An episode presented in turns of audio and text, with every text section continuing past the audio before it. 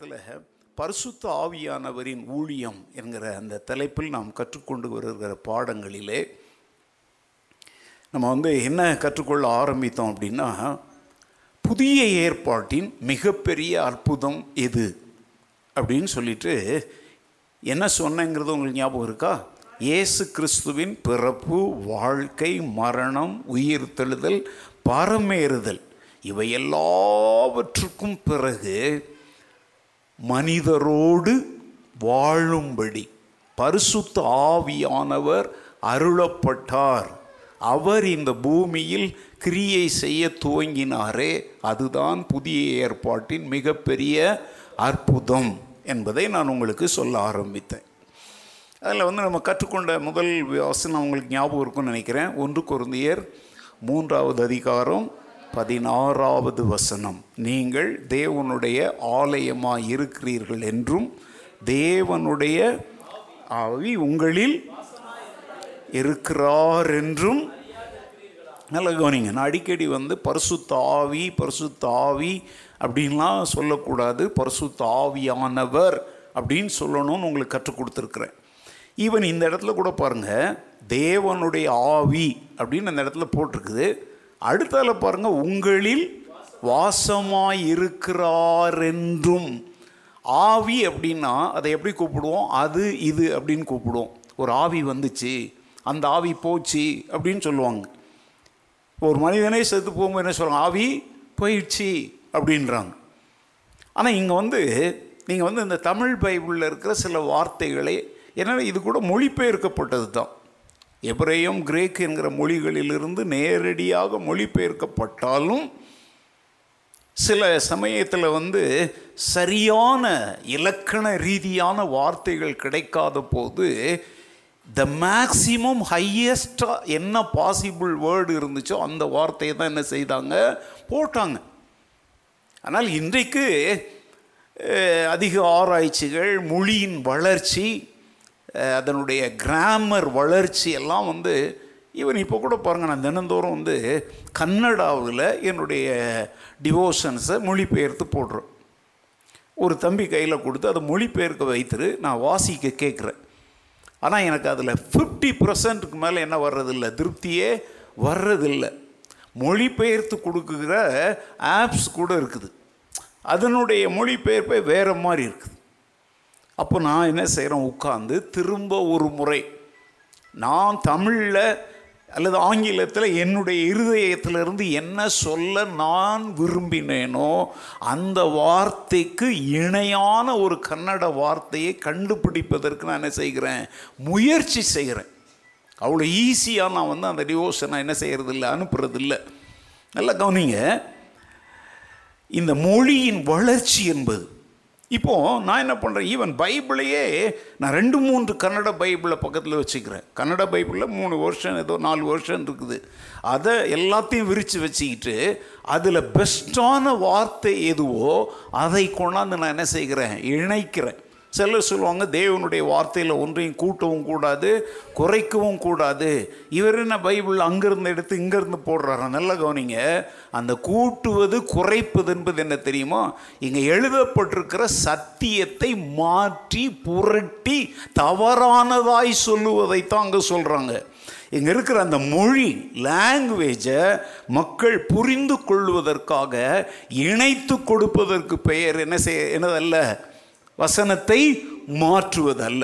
இப்போ இன்றைக்கி கூட பாருங்கள், இன்றைக்கி நீங்கள் வீட்டில் போய் இன்றைக்கி கன்னட அந்த வசனத்தை எடுத்து படித்து பாருங்கள், நீங்கள் பைபிளையும் படித்து பாருங்கள், அங்கே எது மிஸ் ஆகியிருக்குங்கிறத நான் அங்கே டைப் பண்ணி போட்டிருக்கிறேன். அதுபோல் தான் இந்த இடத்துல கூட அந்த ஆவி என்கிற வார்த்தையை நீங்கள் பைபிள் அதை ஒன்று மாத்திரம் அப்படி ரவுண்ட் பண்ணிக்கிட்டு ஒரு ஏதோ ஒரு ஆவி போலவே அவரை காட்டக்கூடாது. அடுத்தால தான் அங்கே சொல்கிறார் பாருங்கள், அவர் உங்களில் என்ன செய்கிறார்? வாசமாயிருக்கிறார் என்றும். அப்படின்னா அவர் ஒரு நபர், ஹீ இஸ் அ பர்சன். இப்போ நான் ஒரு நபர், நான் வந்து ஒரு ஆவி கிடையாது. இப்போ நான் பேசுகிறேன், என்னோடு நீங்கள் உறவாட முடியும், என்னை உணர முடியும். அதே மாதிரி தான் பரிசுத்த ஆவியான ஒரு ஒரு நபர், ஹீ இஸ் அ பர்சன். இதை எப்போதும் மனதில் வச்சுக்கோங்க. அதனால்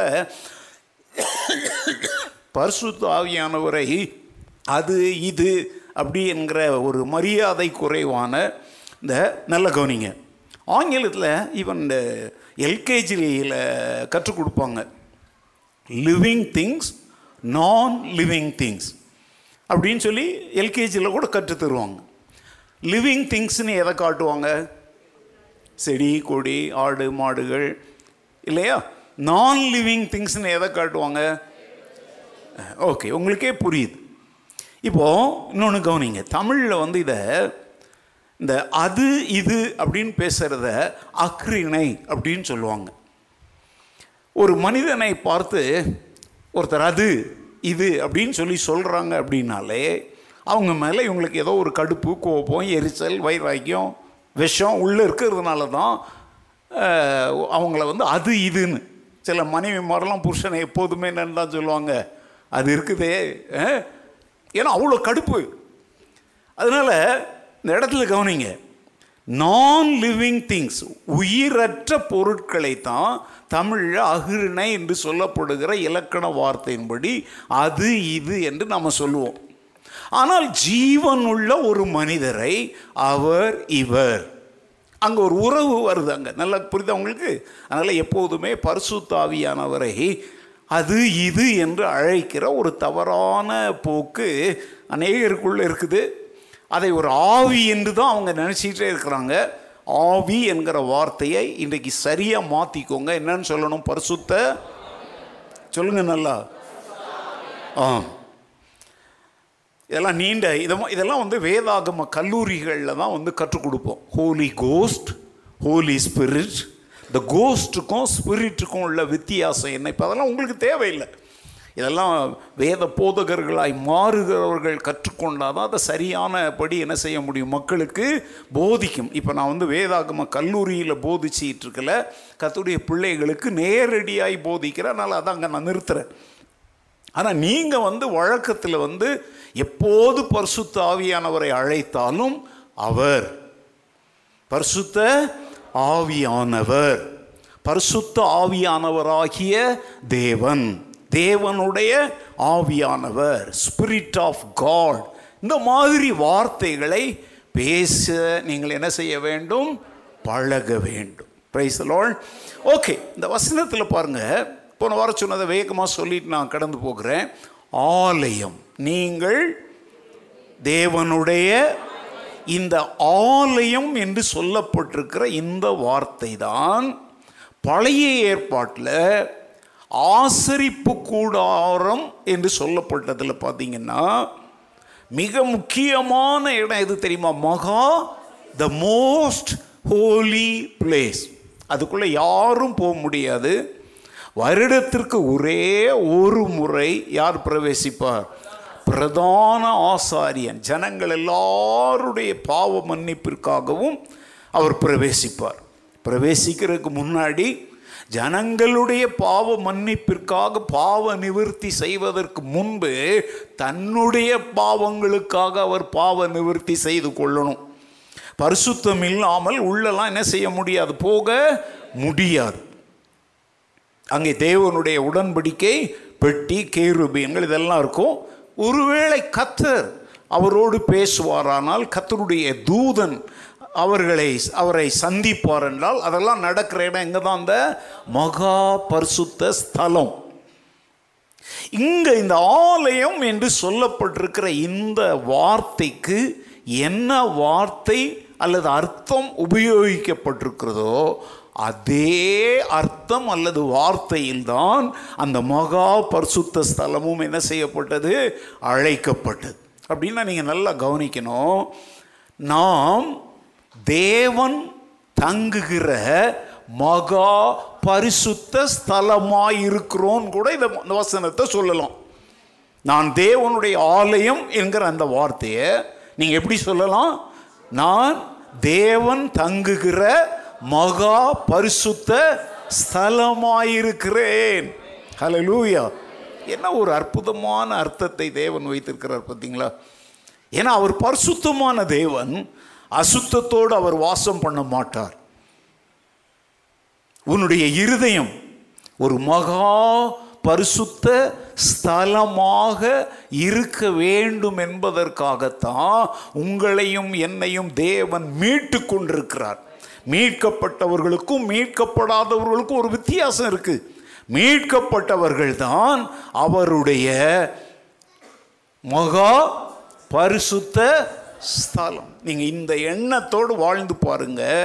உங்களுடைய சரீர வாழ்க்கை, உங்களுடைய சிந்தனை வாழ்க்கை, உங்களுடைய உள்ளான மனிதன், இதில் பரிசுத்தம் ஒருபோதும் கரைப்பட நீங்கள் என்ன செய்ய மாட்டீங்க, இடம் கொடுக்க மாட்டீங்க. பரிசுத்தம் என்று நல்லா கவனிங்க. நான் பீடி குடிக்கலை, சிகரெட் குடிக்கலை, நான் பவுடர் போடலை, நான் நகை போடலை, நான் வந்து என்னென்ன இது இல்லைங்க பரிசுத்தம். அது வந்து நல்லா கவனிங்க, அது வந்து கிறிஸ்தவத்தின் சில ஒழுக்கங்கள். ஆனால் இந்த பரிசுத்தம் என்பது தேவனுடைய தன்மையோடு தொடர்புடையது. It is God's character, holiness. பரிசுத்தம் என்பது யாருடைய குணாதிசயம்? அவரே சொல்றார், நான் பரிசுத்தர் ஆகையால் நீங்களும் உங்கள் நடக்கைகள் எல்லாவற்றிலேயும் எப்படி இருங்கள். அப்போ பரிசுத்தம் என்பது எங்க தெரியுமாங்க, பேச்சில் அல்ல, உங்கள் நடக்கைகள் எல்லாவற்றிலேயும். ஆலயத்தில் இருக்கும்போது இல்லை பரிசுத்தம், இங்கேருந்து வெளியே போகும்போது நீ பார்க்கிற பார்வை, நீ நடக்கிற நடை, உன் பேச்சுக்கள்,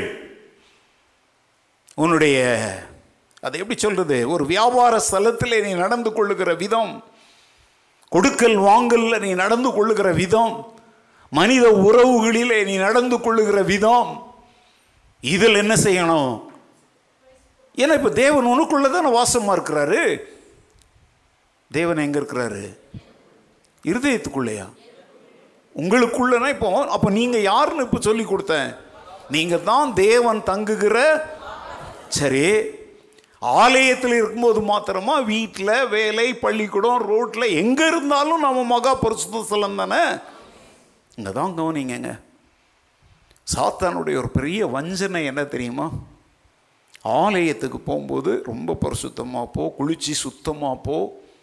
நல்ல கவனிங்க, குளிக்கிறது வந்து நல்ல கவனிங்க தேவனுடைய ஆலயமாகிய சரீரத்தை பாதுகாப்பதில் ஒன்று. ஆனால் நீ குளிச்சிட்ட உடனே பரிசுத்தமாயிட்டேன்னு ஒரு எண்ணத்தை சாத்தான் உனக்குள்ளே உருவாக்குறான் பார்த்தியா, அங்கே தான் வஞ்சனை துவங்குகிறது. இன்றைக்கு உலகத்தில் உள்ள மதங்கள், மார்க்கங்கள் எல்லாம் கற்றுக் கொடுப்பதெல்லாம் என்ன தெரியுமா, சரீர பரிசுத்தம். கடவுளை தொழுறதுக்கு முன்னாடி ஈர தண்ணியில் போய், பச்சை தண்ணியில் போய் என்ன செய் குளிச்சுட்டு ஈர தலையோட இப்படி எதை எதையோ சொல்லித்தராங்க. இல்லை அங்கே தண்ணி இருக்கும், அங்கே போயிட்டு உங்கள் கை கால்களையெல்லாம் நீங்கள் என்ன பண்ணிக்கணும். அதுக்காக கிறிஸ்தவம் அழுக்கு மூட்டையாக வந்து ஜெபம் பண்ணு அப்படிலாம் சொல்லி தரல, அப்படி சொல்லி தரல. சரீர சுத்திகரிப்பும் மிக முக்கியமானது. ஆனால் சரீர சுத்திகரிப்பிற்கும் பரிசுத்தத்திற்கும் என்ன கிடையாது. வாயை திறந்து சொல்லுங்க. ஏன் சொல்ல முடியாது தெரியுமாங்க, சில சமயத்தில் நம்மில் அநேகர் கூட இப்படி தான் நினச்சிட்டு இருக்கிறோம். ஒரு பெரிய வஞ்சனை. ஒரு முறை சர்ச்சுக்கு ஒரு பிரதர் வரல, அவரை கேட்குறேன், ஏன் சர்ச்சுக்கு வரலாம்? நான் தலைக்கு ஊற்றிக்கல பிரதர் அப்படிங்கிறார். என்னது இதெல்லாம் தமிழ்நாட்டில் சொன்னால் அவங்களுக்கு புரிய, தலைக்கு ஊற்றிக்கிறதுனா என்னன்னு அவங்களுக்கு தெரியாது. பெங்களூரில் உள்ள பாஷை. தலைக்கு ஊற்றிக்கிறதுனா என்ன? தலைக்கு குளிக்கிறது. என்ன சொல்ல கேட்டால் நான் தலைக்கு ஊற்றிக்கல பிரதர், அதனால் என்ன செய்யலை, சர்ச்சுக்கு வரல, வர முடியல. இல்லை நான் சொல்கிறேன், தலைக்கு ஊற்றிக்கலனாலும் வாப்பா. நீ தலைக்கு ஊற்றிக்கிட்டியா காலுக்கு ஊற்றிக்கிட்டியாங்கிறதெல்லாம் ஆண்டவர் பார்க்கல. இந்த இடத்துல தான் நீங்கள் நல்லா கவனிங்க, தேவன் எதை பார்க்கிறார்? இருதயத்தை பார்க்கிறார். தண்ணி கஷ்டம், இப்போ பரவாயில்ல, கொஞ்சம் தண்ணி கஷ்டம் சில சமயத்தில். நாங்கள் கூட எத்தனை சமயம் மாட்டியிருக்கிறோம் தெரியுமா? நான் ஒரு பாஸ்டர், எங்கள் எங்கள் வீட்டிலையே தண்ணிக்கெலாம் அவ்வளோ கஷ்டப்பட்டுருக்குறோம். நான்லாம் சில சமயத்தில் வந்து நான் ஒரு நாள் கூட குளிக்க முந்நூற்றி அறுபத்தைந்து நாள் இந்த லீப் வருடம் வருத அன்னைக்கும் குளிப்பேன். அந்த நாலு வருஷத்துக்கு ஒரு முறை வருது, அந்த நாள்லேயும் குளிப்பேன். நான் ஜுரம் இருந்தாலும் குளிப்பேன், என்ன இருந்தாலும் குளிப்பேன். நான் சில சமயத்தில் தண்ணி இல்லாத நேரத்தில் ஒரு மக்கு அல்லது ரெண்டு மக்கு சொல்கிற அதை வச்சு அப்படி தலையிலிருந்து கால் வரைக்கும் அதெல்லாம் நான் கற்றுக்கொண்டது. ஒரு மிஷினரியாக வாழணும் அப்படின்னா அதுக்குன்னு சில பயிற்சிகள்லாம் கற்றுத்தருவாங்க, கற்றுக் கொடுப்போம் நாங்கள். தண்ணீரே இல்லாத இடத்துல எப்படி வாழ்கிறது, உணவே கிடைக்காத இடத்துல எப்படி வாழணும், துணியே துவைச்சிக்க முடியாத இடத்துல எப்படி சுத்தமாக இருக்கணும். உங்களுக்கு தெரியுமாங்க, மிஷினரின்னொடனே அதனால நான் போயிட்டேன் அப்படின்றது இல்லைங்க. அதற்கெல்லாம் என்ன இருக்குது, பயிற்சிகள் கொடுப்போம். இப்போ உன்கிட்ட நிறைய புஸ்தகம் இருக்குது, அடுக்கி வைக்கிறதுக்கு ஒன்றுமே இருக்காது. நீ இருக்கிறது ஒரு வில்லேஜ், காட்டுக்குள்ளே இருப்ப, ஒரு ஓலை குடிசையில் வீட்டில் இருப்ப. அங்கே உனக்கு அந்த என்ன காட்ரேஜ் ஷெல்ஃபாக உனக்கு வாங்க முடியும். அதுக்கெல்லாம் அழகாக கற்றுக் கொடுப்போம். கல் இருக்குது பார்த்தீங்களா, செங்கல் மாதிரி, இந்த பக்கம் ஒரு கல், இந்த பக்கம் ஒரு நடுவில் ஒரு பலகை, அடுத்தால கல், அடுத்தால ஒரு பலகை, போகும்போது அப்படியே தூக்கி விட்டுட்டு போயிட்டே இருக்கலாம். புரியுங்க, இதெல்லாம் ரொம்ப சிம்பிளாக சொல்லி தருவோம். அது மாதிரி எத்தனையோ முறை நானே வேறு வழி இல்லாமல் ரெண்டே ரெண்டு கப்பில் அப்படியே உடம்பெல்லாம் சுத்திகரித்து கொண்டு, ஆனால் அதற்கும் என் பரிசுத்தத்திற்கும் என்ன கிடையாது. சரீரம் வந்து ஒரு பக்கெட் தண்ணியில் நான் கழுவ முடியலைனாலும் இயேசு கிறிஸ்துவின் இரத்தத்தால் கழுவப்பட்ட ஒரு ஆத்துமா எனக்குள் இருக்கிறது. அது கரைப்படாமல் இருக்குமானால், நான் தலைக்கு ஊத்திக்காமல் இருந்தாலும் நான் யார் தான், பரிசுத்தவான் தான். நான் யாராக தான் இருக்கிறேன், பரிசுத்தமாக தான். இந்த உணர்வுக்குள்ளே வாங்க. சில சபைகளெல்லாம் தைரியமாக சொல்லி கொடுக்குறாங்க, பெண்களெல்லாம் இந்த மாதத்தின் விளக்குகள் வரும் பொழுதெல்லாம் ஆலயத்துக்கு வரக்கூடாது, கர்த்தருடைய பந்தி எடுக்கக்கூடாது. இது ஒரு இது கூட சாத்தானுடைய ஒரு வஞ்சகமான போதனைன்னு தான் நான் சொல்கிறேன். இதெல்லாம் மனித சரீரத்தில் தேவன் வைத்திருக்கிற இயற்கையின் நியதிகள். இதற்கும் உன் பரிசுத்தத்திற்கும் என்ன கிடையாது. அப்படி இன்னைக்கு யாராவது பழைய ஏற்பாட்டில் பார், லேவியராகமத்தில் எப்படி சொல்லியிருக்குன்னா, உனக்கு கிருபையின் உபதேசத்தை அவங்க போதிக்காமல் நியாய பிரமாணத்தை உனக்கு என்ன செய்கிறாங்கன்னு அர்த்தம், போதிக்கிறாங்கன்னு அர்த்தம். அப்படின்னா ஏழாம் நாளை கை கொள்ள வேண்டும், பலி கொடுக்கணும், காணிக்கைகள் செலுத்தணும். அப்படின்னா கல்வாரி சிலுவையில் கர்த்தராகி இயேசு கிறிஸ்து நமக்காக பலியானதே என்ன ஆகிப்போச்சு, வீணாகி போயிடுது. கலாத்தியர் நிருபத்தை வாசித்து பாருங்கள், ரொம்ப அற்புதமான ஒரு நிருபம். இப்போ இல்லை, அது வந்து கலாத்தியர் நிருபம் ஐந்து அதிகாரம், எத்தனை அதிகாரம், ஆறு அதிகாரம் இருக்குது. ஒரு நைட்டில் படிச்சு முற்று படிச்சுட்டு தூங்கலாம். அவங்கெல்லாம் கிருபையின் சுவிசேஷத்தை கேட்டு ரட்சிக்கப்பட்டாங்க பவுல் மூலமாக.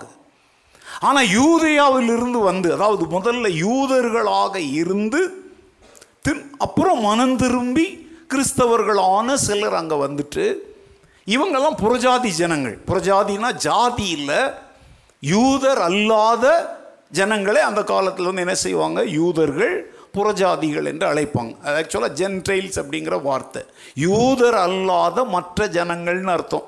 இப்போ பைபிளில் கூட புறஜாதி அப்படின்னு போட்டுக்கணுன்னே யாரையும் நம்ம ஜாதி அடிப்படையில் நீ உயர்ந்தவன் தாழ்ந்தவன் என்று என்ன செய்கிறதில்ல. கிறிஸ்தவத்தில் மொத்தத்தில் என்ன கிடையாது, ஜாதியே. எங்கேயாவது எவனாவது ஒரு பைத்தியக்காரன் என்னை போல பாஸ்டர், ரெவரண்ட், டாக்டர்ன்ற பேர் வச்சுக்கிட்டு ஜாதியை முக்கியப்படுத்தி பேசுகிறான்னா அவன் இந்த புல்பிட்டில் இயேசுவால் அனுப்பப்படல், அவன் பிசாசால் அனுப்பப்பட்ட தூதன் என்பதை உலகம் முழுவதற்கும் இன்றைக்கு நான் தைரியமாக அறிவிக்கிறேன். ஏன் சத்தம் குறைஞ்சி போச்சு, ஏன் ஜாதி வெறி பிசாசு உங்களுக்குள்ளே இருக்குதா? இன்னைக்கு சுவிசேஷம் இந்திய தேசத்தில் வெகு வேகமாக பரவாமல் இருப்பதற்கு இது கூட ஒரு பெரிய ஒரு தடை. நான் அந்த ஜாதி, நான் இந்த ஜாதி இல்லைங்க. கிறிஸ்துவுக்குள் யூதன் என்றும் இல்லை, கிரேக்கன் என்றும் இல்லை, அடிமை என்றும் இல்லை, சுயாதீனன் என்றும் இல்லை, ஆண் என்றும் இல்லை சொல்லியிருக்கிறார்ல. ஜாதி இன்றைக்கி ரட்சிக்கப்பட்ட எத்தனையோ பேர் பாருங்கள், இன்னமும் தன்னுடைய பேருக்கு பின்னால் அந்த ஜாதியை போட்டுக்கிட்டே தான் இருக்கிறாங்க. சிலர்லாம் வந்து இவர் பிராமின்லேருந்து ரட்சிக்கப்பட்டவர். நிறைய பேர் பார்த்தீங்க அப்படின்னா பிராமின்லேருந்து ரட்சிக்கப்பட்டவருடைய சாட்சி. ஏங்க, பிராமினாக இருந்தாலும் நீ பாவியாக இருந்து தானே ரட்சிக்கப்பட்ட. நீ பிராமினாரு, முதலியாராரு, யாராக பிள்ளையாராரு, யார் நாடாராரு, யாராயிரு. நீ ரட்சிக்கப்படாத போது நீ யாரு, பாவி. ரட்சிக்கப்பட்ட போது நீ யாரு? மீட்கப்பட்டவன். இதில் எங்கே ஜாதியை பிடிச்சிட்டு என்னத்தை தொங்கிட்டு கிடக்கிற? இன்னைக்கு ஜாதிக்கென்று ஒரு சபை, ஒரு குறிப்பிட்ட ஜாதியினர் தான் அந்த ஆலயத்தில் என்ன செய்ய முடியும், வர முடியும். சாரி, நம்முடைய தேச பிதா என்று நாம் சொல்லிக்கொள்ளுகிற மகாத்மா காந்தி கூட பைபிளை படித்தவர் தான், குறிப்பாக புதிய ஏற்பாட்டை நன்றாக படித்தவர். அவரும் கூட கிறிஸ்தவ ஆலயத்திற்கு சென்றவர். அவர் தென்னாப்பிரிக்காவில் பாரிஸ்டராக, வழக்கறிஞர் நம்ம சொல்கிறது, அவங்க பாரிஸ்டர்ன்னு சொல்லுவாங்க. அந்த நாட்களில் ஒரு டாக்டர் கிறிஸ்தவ குடும்பம் அவருக்கு அறிமுகமானாங்க. அவங்க மூலம் அவர் வேதாகமத்தை பெற்றுக்கொண்டார், வாசித்தார். வாரந்தோறும் அவங்க வீட்டில் ஐக்கியம் கொள்ளுவார். அவர்களோடு என்ன செய்தார்? ஆலயத்திற்கு கூட சென்றார். இங்கே வந்து ஜாதி, ஆனால் தென்னாப்பிரிக்காவில் என்ன தெரியுமோ, ஜாதிங்கிற பிரச்சனை இல்லை, நிறம் பிரச்சனை, பிளாக் அண்ட் ஒயிட். அங்கே வந்து வெள்ளையர்களும் கருப்பின மக்களும் வாழ்வாங்க. நீங்களாக கவனிங்க, ஒரு நாட்டுக்கு ஒவ்வொரு விதம் கலாச்சாரம். அங்கே வந்து ஜாதி பிரச்சனை இருக்கல, கருப்பர்கள் வெள்ளையர்கள் என்கிற பிரச்சனை. இப்போது சமீபத்தில் கூட, சமீப வருடங்களில் கூட அமெரிக்காவிலலாம் நம்ம பார்த்தோம், கருப்பின மக்களை வெள்ளையின மக்கள் என்ன செய்கிறாங்க, சுட்டாங்க. இப்படி இப்படி நிறைய பார்க்குறோம். இன்னமும் உலகத்தில் பல பகுதிகளில் அது ஒழிஞ்சிருக்கு. நிறைய நாடுகளில் இன்னமும் அது என்ன செஞ்சுக்கிட்டு தான் இருக்குது, நேரடியாகவோ அல்லது மறைமுகமாகவோ என்ன செஞ்சுக்கிட்டு தான் இருக்குது, இருந்து கொண்டு தான் இருக்குது. காந்தி வந்து கருப்பர், கருப்புனா கருப்போ வெள்ளையோ விடுங்க, அந்த அவங்க கலாச்சாரத்தின்படி அவர் ஒரு இந்தியர். அதனால அவரை எந்த இனப்பட்டியலில் சேர்க்குறாங்க, கருப்பு இனப்பட்டியலில் சேர்த்தாங்க. அதனால் ஒரு தேவாலயத்திற்குள்ளே அவர் போக முயற்சித்த போது வெள்ளையர்களுக்குரிய பகுதிக்குள்ளே அவரால் என்ன செய்ய முடியலை, போக முடியலை. அங்கே கருப்பின மக்களுக்காக ஒதுக்கப்பட்ட இடத்தில் அவரை அமரும்படி கேட்டுக்கொண்டதுனால அவர் பட்சவர். அவர் மண்டை சாதாரண மண்டையா, வெள்ளைக்காரனே நம்ம நாட்டை விட்டு துரத்தின மண்டை அது. அவர் யோசித்தார், வருத்தப்பட்டு வார சுமக்கிறவர்களை நீங்கள் எல்லாரும் என்னிடத்தில் வாருங்கள் என்று சொல்லுகிற இயேசுவை ஆராதிக்கிற இடத்துல கூட, ஏன்னா அவர் இந்தியாவில் இருந்து போனவருங்க, இந்தியாவில் ஜாதி பிரச்சனை, நீ உயர்ந்தவன் நான் தாழ்ந்தவன் என்பது எவ்வளோ பெரிய பிரச்சனை என்பது யாருக்கு தெரியும்? காந்திக்கு தெரியும். இப்போ ஒரு கிறிஸ்தவர்கள், அது வந்து கிறிஸ்தவ, அன்னைக்கு வந்து அது கிறிஸ்தவ தேசமாக தான் இருந்துச்சு. இன்றைக்கு கூட கிறிஸ்தவம் ரொம்ப அதிகமாக இருக்கிற ஒரு ஆப்பிரிக்க நாடு எது? தென்னாப்பிரிக்கா. அதில் அவர் எடறி போயிட்டார். ஓ, ஆலயத்தில் கூட கிறிஸ்தவர்கள் மத்தியில் கூட உயர்ந்தவன் தாழ்ந்தவன் கருப்பன் வெள்ளையன் என்கிற என்ன இருக்குதா, பாகுபாடுகள் இருக்கிறதா என்று தான் இந்த இடத்துல நிச்சயமாக இயேசு இருக்க மாட்டார்னு சொல்லிட்டு வெளியே வந்துட்டார். கண்டிப்பாக அவர் சொல்கிறது உண்மைதான். அந்த மாதிரி இடத்துல இயேசு என்ன செய்ய மாட்டார், இருக்க மாட்டார். யாக்கோபு புஸ்தகத்தில் படிச்சு பாருங்க, ஒரு பணக்காரன் ஒரு ஏழை ரெண்டு பேரும் ஆலயத்துக்குள்ளே வரும்போது பணக்காரனை பார்த்து நீ இங்கே உட்கார் என்றும், ஏழையாய் வருகிற தரித்திரனை அங்கே உட்கார் என்றும் சொல்லி உங்களுக்குள்ளே நீங்கள் என்ன செய்கிறீர்களா, பேதகம் பண்ணுகிறீர்களா அப்படின்னு கேட்குறார். அப்போ யாக்கோபு தன் நிருபத்தை எழுதின காலத்தில் கூட அந்த ஆதி திருச்சபையில் ஜாதி பிரச்சனை இல்லை, நிற பிரச்சனை இல்லை. ஆனால் என்ன பிரச்சனை இருந்துச்சு? உயர்ந்தவன் தாழ்ந்தவன், பணக்காரன் ஏழை என்கிற பாகுபாடுகள்லாம் இருந்துச்சு. நல்ல கவனிங்க, நான் இப்படி சொல்கிறதுனால திருச்சபையை மட்டம் தட்டி பேசுகிறேன்னு யாரும் நினச்சிடாதீங்க. I am not degrading the church of God. ஆனால் அதே சமயத்தில் களை எடுக்கப்பட வேண்டியவைகளை நாம் என்ன செஞ்சு தான் ஆகணும், களை எடுத்து தான் ஆகணும். நம்ம வீடு அழகாக பெயிண்ட் பண்ணுறோம், மழையில் எங்கே ஒரு ஓதம் அடித்து ஒரு இடம் மாத்திரம் பெயர்ந்து அந்த இடத்துல பெயிண்ட் எல்லாம் போயிடுச்சு அப்படின்னா அந்த இடத்த நம்ம என்ன செய்கிறோம், மீண்டும் ஒரு முறை சுத்தம் பண்ணி அதில் என்ன செய்கிறோம்.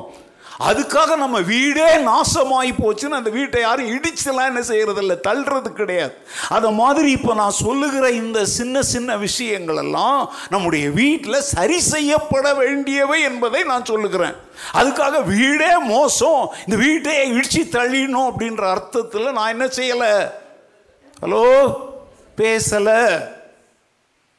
ஒரு சபையில் ஒரு குறை இருக்கிறது என்பதற்காக அந்த சபையே சரி இல்லை நீ ஓடணும்னா உலகத்தில் எந்த சபையிலையுமே நீ நிற்க மாட்ட.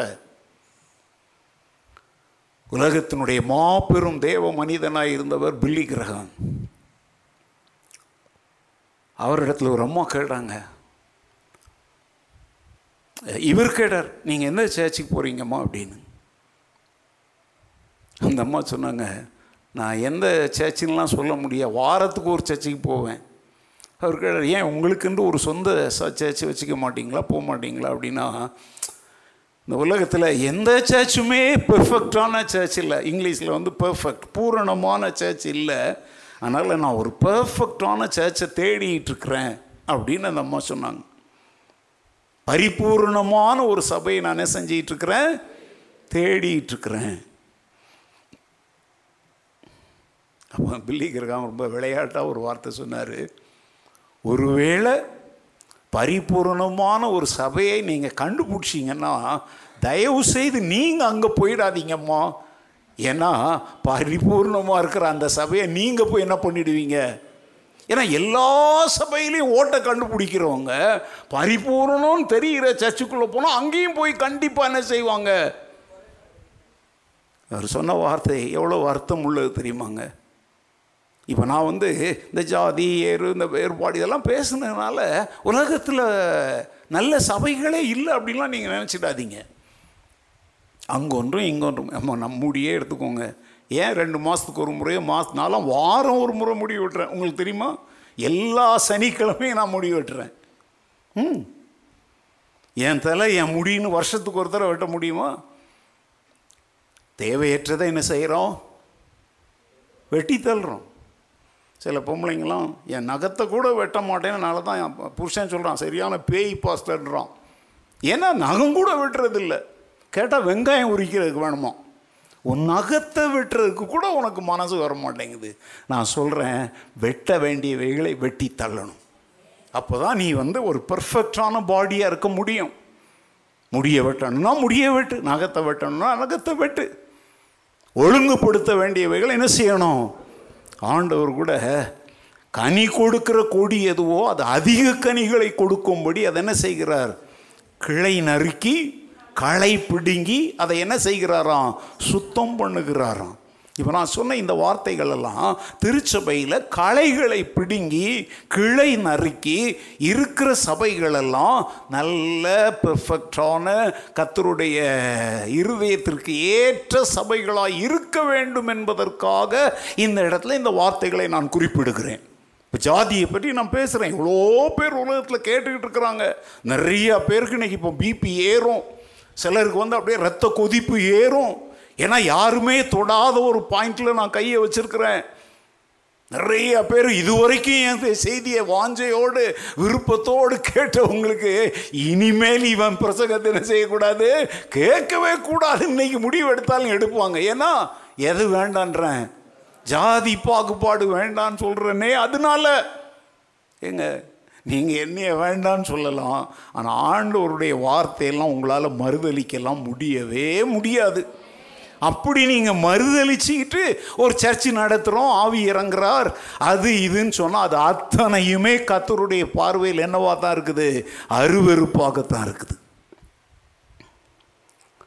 ஓகே, நம்முடைய காரியத்துக்கு நம்ம வருவோம். நான் சொல்ல நல்லா சொன்னீங்க, நாமே அவருடைய பரிசுத்த வாசஸ்தலம், அவருடைய மகா பரிசுத்த ஸ்தலம். அதனால் இந்த வசனங்களெல்லாம் ஏன் நான் இதுக்கு இவ்வளோ நேரம் எடுக்கிறேன் அப்படின்னு சொன்னாக்க, இந்த வசனத்தெல்லாம் அப்படியே ரொம்ப லைட்டாக நம்ம பார்த்துட்டு போயிடுறோம். நீங்களே தேவனுடைய ஆலயம் என்கிற வார்த்தை எவ்வளவு வல்லமை உள்ளது, அதில் எவ்வளோ ஸ்ட்ரென்த் இருக்குது, அதுக்குள்ளே எவ்வளோ பெரிய சத்தியங்கள் அடங்கி இருக்குதுங்கிறத நீங்கள் புரிஞ்சிக்கணுங்கிறதுக்காகத்தான் இவ்வளோ விளக்கங்களை நான் கொடுக்குறேன். ஏன்னா இதே வசனத்தை இன்னொரு முறை நான் உங்களுக்கு பிரசங்கிப்பேன்னா அதை என்ன கோணத்தில் பிரசங்கிப்பேன்றதெல்லாம் எனக்கு தெரியாது. அதனால் நேரம் கிடைக்கும்போது சமயத்திற்கு ஏற்ற வார்த்தை என்ன செய்யணும், சொல்லித்தான் ஆகணும். ஸோ இனிமேல் மீட்கப்பட்ட தேவ ஜனங்கள், மீட்கப்பட்டவர்கள் என்றால் ரட்சிக்கப்பட்ட தேவ ஜனங்கள், எப்போதும் இருபத்தி நாலு மணி நேரமும் உங்களை குறித்து நீங்கள் என்ன நினைக்கணும், நான் கர்த்தருடைய மகா பரிசுத்த ஸ்தலம். ஹல்லேலூயா. அதுக்கு பேர் தான் நீங்கள் தேவனுடைய ஆலயமாயிருக்கிறீர்கள். அந்த இன்னொரு வசனம் சொன்னேன், ஒன்று யோவான் நாலாவது அதிகாரம் நாலாவது வசனத்திலிருந்து உங்களுடைய கவனங்களை திசை திசை திருப்பின அன்றைக்கு. ஏன்னா வேற எங்கேயோ திசை திரும்பிட்டு கிடந்துச்சு. பிள்ளைகளே, நீங்கள் தேவனால் உண்டாயிருந்து அவர்களை ஜெயித்தீர்கள், ஏனெனில் உலகத்தில் இருக்கிறவனிலும் உங்களில் இருக்கிறவர். அந்த உங்களில் இருக்கிறவர் யார்? பரிசுத்த. ஹல்லேலூயா. நம்ம நம்மில் இருக்கிறவர் நம்மில் இருக்கிறவர் அப்படி சொல்லிகிட்டே போயிட்டுருக்குறோம். அவர் யார் என்பதை நீங்கள் அறிந்து கொள்ளணும். இன்றைக்கு நம்மில் வாசம் பண்ணுகிறவர் யார்? பரிசுத்த ஆவியானவர். அவர் இந்த உலகத்தில் இருக்கிறவன்னா யாரு? உலகத்தின் அதிபதியாகிய பொல்லாங்கன் பிசாசு. அவனிலும் பெரியவர். ஹல்லேலூயா.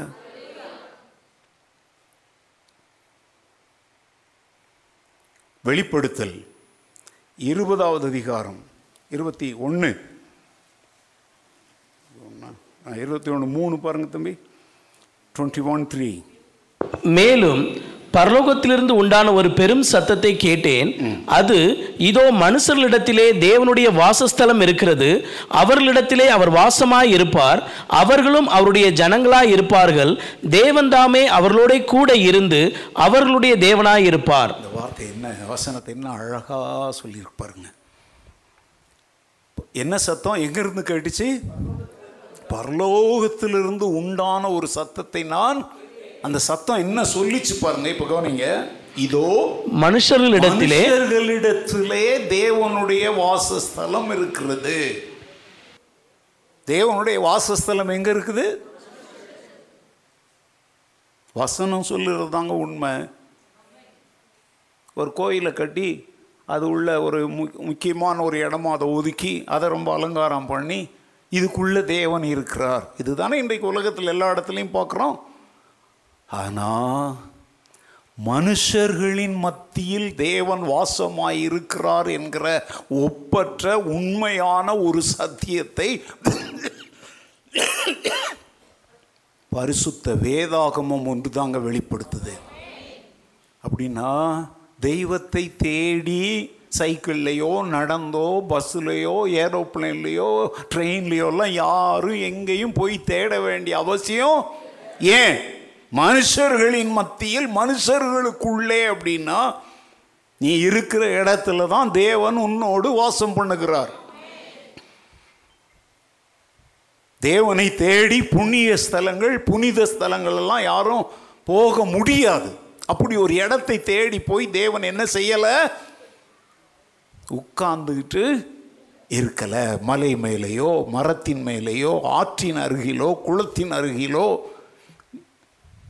நீங்கள் மீதியெல்லாம் நீங்கள் நிரப்பிக்கோங்க. இல்லை கோடை வாசஸ்தலம் என்று சொல்லப்படுகிற ஊட்டி கொடைக்கானல் ஏற்காடு போன்ற குழு குழு இடங்கள்லாம் தேவன் இல்லை. இந்த வசனம் அழகாக சொல்லுது, மனுஷர்களிடத்திலே தேவனுடைய வாசஸ்தலம் இருக்கிறது, அவர்களிடத்திலே அவர். எவ்வளோ ஒரு சந்தோஷமான வார்த்தைகள். அவர்களிடத்திலே இதை வந்து ப்ளூரலில் சொல்லுது. சிங்குலூராக சொல்கிறதா இருந்தால் எப்படி சொல்லலாம் தெரியுமா? என்னிடத்திலே அவர் வாசமாயிருக்கிறார். அந்த வார்த்தையை ஒரு முறை நீங்கள் சொல்லி பாருங்க பார்க்கலாம். ஹல்லேலூயா. அடுத்தால் என்ன சொல்கிறார் பாருங்க, அவர்களும் அவருடைய ஜனங்களாய் இருப்பார்கள். திரும்பவும் சொல்கிறார் பாருங்க, தேவன் தாமே அவர்களோடு கூட இருந்து அவர்களுடைய. வெளிப்படுத்தல் இருபத்தி ஒன்று மூணு நிறைய பேர் இன்னும் தெரியாமல் இருக்கிறாங்க. அவங்களுக்கு அதை என்ன செய்யுங்க, சொல்லி கொடுங்க. தேவன் வந்து ஒரு படத்தில் தொங்கிட்டு இருக்கல, ஒரு சிலையின் வடிவத்தில் எங்கேயோ உயரத்தில் அவர் ஏறி நிற்கலை. தேவனை வந்து எந்த உருவத்திலும் வடிவத்திலும் இடத்திலும் மலைகளிலும் எங்கேயும் பார்க்க முடியாது. இந்த வசனம் மீண்டும் மீண்டும் மீண்டும் சொல்லுது, மனுஷர்களிடத்திலே மனுஷர்களுக்குள்ளே மனுஷரின் மத்தியிலே இல்லையா என்ன செய்கிறார்? வாசம் பண்ணுகிறார். வாசம் பண்றதுன்னா என்ன? குடியிருக்கிறார். He lives with them. He lives among them. வார்த்தை கவனிச்சுக்கோங்க. அவர்களோடு, அவர்களுக்குள்ளே அவர் என்ன பண்ணுகிறார்? வாசமாயிருக்கிறார், வாசம் பண்ணுகிறார். நிறைய பேர் மற்றவங்க வீடு கட்டும்போது பூஜை அறை அப்படின்னு ஒன்று கட்டுற மாதிரி கிறிஸ்தவங்க வீடு கட்டும்போது என்னன்னு கட்டுறாங்க? ப்ரேயர் ரூம் அப்படின்னு ஒன்று கட்டி வைக்கிறாங்க. ஓகே, ரொம்ப சந்தோஷம். அப்படியாவது ஒரு அட்லீஸ்ட் ஒரு ஆறுக்கு நாலு ஒரு இடத்த ஒதுக்குறதுக்காவது மனசு வந்துச்சு. ஆனால் நான் சொல்கிறேன், இதுவும் இந்த மற்றவர்கள் செய்வது போல கடவுளுக்காக ஒரு ஸ்தலத்தை ஒதுக்கி வச்சு அதை புனித ஸ்தலமாக மாற்றி வைக்கிற மாதிரி ஒரு பாரம்பரியமாய் மாற்றி விடாதீங்க. அந்த பிரேயர் ரூமில் போய் பைபிள் படித்து அங்கே முழங்கால் படிட்டு ஜெபித்தாதான் என் ஜெபம் கேட்கப்படும்ங்கிற ஒரு மனநிலையில் இருந்தால் நீங்கள் மீண்டும் ஒரு விக்கிரக ஆராதனையை செய்கிறீர்கள். உங்கள் வீட்டில் வந்து நம்மளோடு தானே அவர் வாசம் பண்ணுகிறார். லிவிங் ரூம் அப்படின்னு சொல்லுவாங்க, நம்ம ஹால்னு சொல்கிறோம். அதை உலகம் முழுசும் அதை என்ன சொல்லுவாங்க? Living room, hall. அங்கே தான் சோஃபா, எல்லோரும் வீட்டில் உள்ள எல்லோரும் உட்காந்து அந்த இடத்துல நம்ம எல்லோரும் உட்காந்து ஒரு பாடல் பாடி வேதத்தை தியானித்து ஜெபித்தால் அந்த ஜெபத்திற்கு ஆண்டவர் பதில் தர மாட்டாரா? அப்போது சொல்கிறேங்க, உங்களுக்கு வசதி இன்றைக்கி ஒரு ஹாஃப் சைட் வாங்கிறதே நிலவுக்கு போயிட்டு வர்ற அளவுக்கு இன்றைக்கி விலை கூடியாச்சு இல்லையா? ஹாஃப் சைட்டு கூட வாங்கிறது நம்மளால் முடியாத விஷயமா இருக்குது. அதில் உங்களால் ஒரு ப்ரேயர் ரூமுக்காக இடம் ஒதுக்குற அளவுக்கு உங்களுக்கு வசதி இருந்தால் கர்த்தருக்கு ஸ்தோத்திரம். அந்த அளவுக்கு உங்களை ஆண்டவர் ஆசீர்வதிச்சிருந்தால் நான் சந்தோஷப்படுகிறேன். ஆனால் அதே சமயத்தில் உங்களை எச்சரிக்கவும் விரும்புகிறேன், அந்த குறிப்பிட்ட இடத்தை எப்போதுமே பரிசுத்தமானதுன்னு நீங்கள் நினச்சிட்டு இருக்கக்கூடாது. பரிசுத்தமான தேவன் அந்த இடத்துல இல்லை, உங்களுக்குள்ளே தான் வாசம் பண்ணுவார். அல்லேலூயா. நான் ஒரு ஊழியக்காரனாக எவ்வளவு இடங்களுக்கு போகிறேன், எவ்வளோ வீடுகளில் நான் தங்குறேன். சில வீடுகளெல்லாம் அங்கே தங்கி இருக்கும் பொழுது நான் சந்தோஷத்தோடு வெளியே வருவதில்லை. ஏன்னா அவங்க இந்த மாதிரி ஒரு ப்ரேயர் ரூம்னு ஒன்று ஒதுக்கி வச்சு அதை அவங்க அழகுபடுத்துகிற விதமும், அதை போய் அவங்க சுத்தம் பண்ணுற விதமும், அங்கே வந்து ரெண்டு கேண்டிலை வச்சுட்டு அங்கே என்னென்னவோ பண்ணி அதை வந்து பிள்ளைங்கள்லாம் அங்கே போயிடவே கூடாது. என் பிள்ளை போனான்னுங்க, இப்போ அது அப்படியே உண்மையிலே ஆண்டவர் அங்கேயே இருக்கிறாருன்னா பிள்ளைகள், சிறு பிள்ளைகள் இடத்தில் வருகிறதுக்கு என்ன செய்யாதீங்க அப்படி தானே சொல்கிறாரு. ஏய், ப்ரேயர் ரூம்குள்ளெல்லாம் போகாத. அது ப்ரேயர் ரூமராக இருந்தால் அங்கே கண்டிப்பாக எல்லோரும் போகணும். நானே என் கண்ணால் பார்த்துருக்குற இதெல்லாம் அதை சொல்லுவாங்க.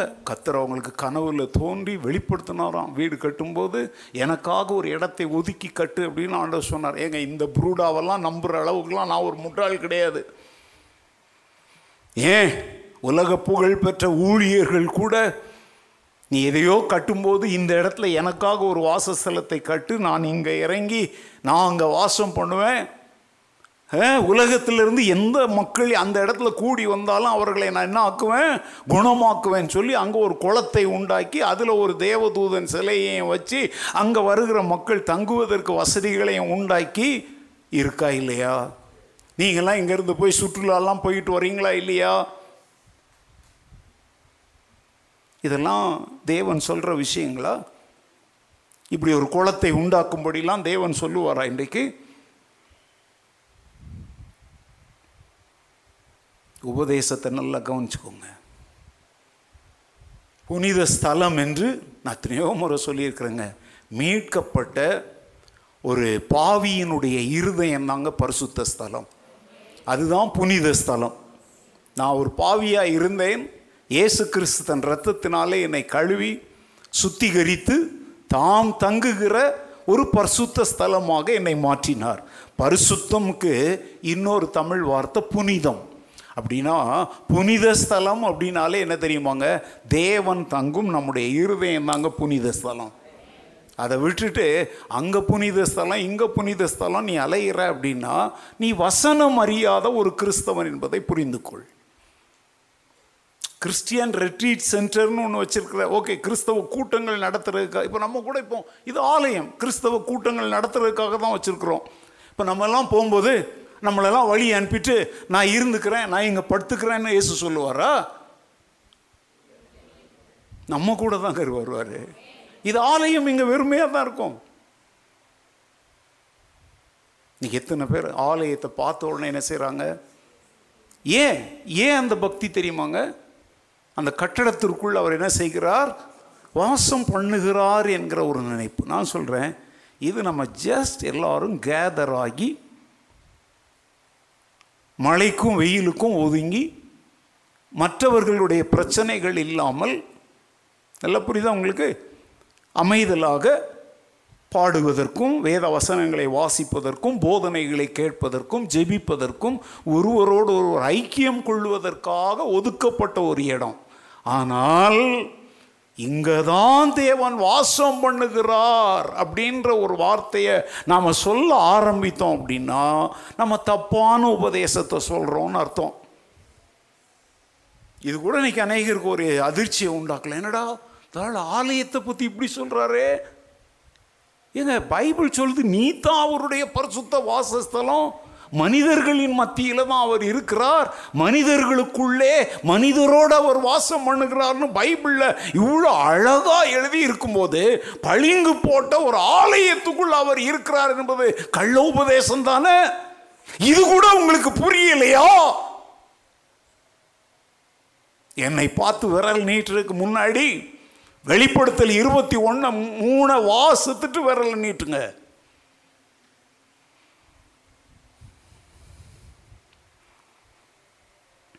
நம்ம புதிய ஆலயத்துக்குள்ளே வர நிறைய பேர் இவன் எல்லாருமே அப்படியே பார்த்துட்டு அப்படியே பிரம்மாண்டமாக இருக்கு, தேவ மகிமை.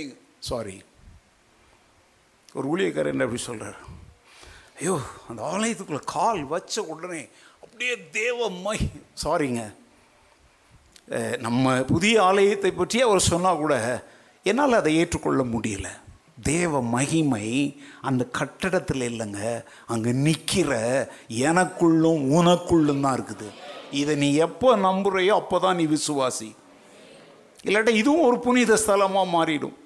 நாகூர் தர்கா மாதிரி, வேளாங்கண்ணி மாதிரி, மற்ற இதெல்லாம் சொல்லி ஊர் வம்பு இழுக்க விரும்பலை.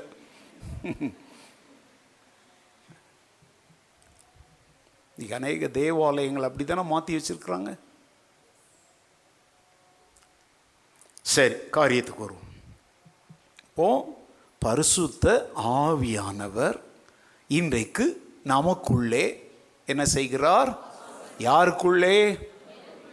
உனக்குள்ளே இல்லை, மீட்கப்பட்டவர்களுக்குள்ளே. எல்லாரும் கூட்டத்தோடு சேர்ந்து எனக்குள்ளே எனக்குள்ளேலாம் சொல்லக்கூடாது. மீட்கப்பட்டவர்களுக்குள்ளே அவர் என்ன செய்கிறார்? சரி, அவர் அப்படி வாசம் பண்ணணும்னா நீ என்ன செய்யணும் சொல்லுங்க? நீங்க அவர் உங்களுக்குள்ளே வாசம் பண்ண வேண்டும் என்கிற ஒரு வாஞ்சை, ஒரு ஏக்கம், ஒரு தாகம் உங்களுக்குள்ள முதல்ல இருக்கணும். ஏங்க, இடம் கொடுத்தாதான் அவர் வாசம் பண்ணுவார். இடம் கொடுக்காம வலுக்கட்டாயமா அடுத்தவன் வீட்டுக்குள்ளே பூந்து உட்காந்துக்கிட்டு இது ஏன் வீடுன்னு சொல்கிறதுக்கு அவர் என்ன ரவுடியா பொறுக்கியா? அவர் சொல்கிறார், ஏதோ வாசற்படியில் நின்று நான் கதவை என்ன செய்கிறேன். அப்போ அவர் உன்னுடைய சரீரத்தை, ஆத்துமாவை, ஆவியை தான் தங்கும் பரிசுத்த ஸ்தலமாக்கி கொள்வதற்கு உனக்கு என்ன இருக்கணும்? ஒரு தாகம் இருக்கணும், உனக்கு அந்த அர்ப்பணிப்பு இருக்கணும். நான் தேவனுடைய பரிசுத்த ஸ்தலமாக இருக்கும்படி பரிசுத்த ஆவியானவர் எனக்குள்ளே வந்து என்ன செய்ய வேண்டும்? வாசம் பண்ண வேண்டும் என்கிற ஒரு வாஞ்சை உனக்கு தேவை. அதுக்காக ஸ்பெஷலாக நீ போய் ஒன்றும் செய்யணும்லாம் அவசியம் இல்லை. நீ இருக்கிற வண்ணமாகவே அவரிடத்தில் வா. Come to him as you are. இதுக்கெல்லாம் போய் புனித தண்ணீர்லாம் தெளிச்சிட்டு வர்றதுக்கெல்லாம் ஒன்றும் அப்படிலாம் கிடையாது. நீ இருக்கிற வண்ணமாகவே வா.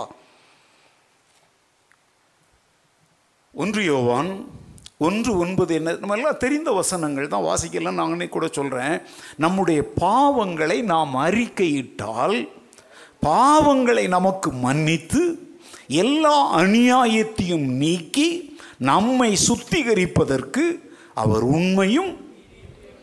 அப்படின்னு அர்த்தம் என்ன? நீ வா, நீ எங்கேயோ போய் நான் பரிசுத்தம் பண்ணிட்டு வரேன் அப்படின்றனா அதுவே முதல்ல வேதத்திற்கு விரோதமான உபதேசம்.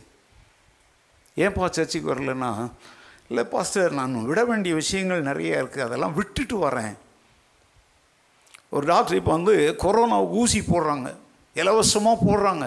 வாப்பா அப்படின்னா, சார் கொரோனாவோட நான் உங்ககிட்ட வரமாட்டேன் சார், கொரோனாவெல்லாம் நான் நல்லா ஆக்கிக்கிட்டு வரேன் சார் அப்படின்னா, அப்புறம் எதுக்கு இந்த ஊசி?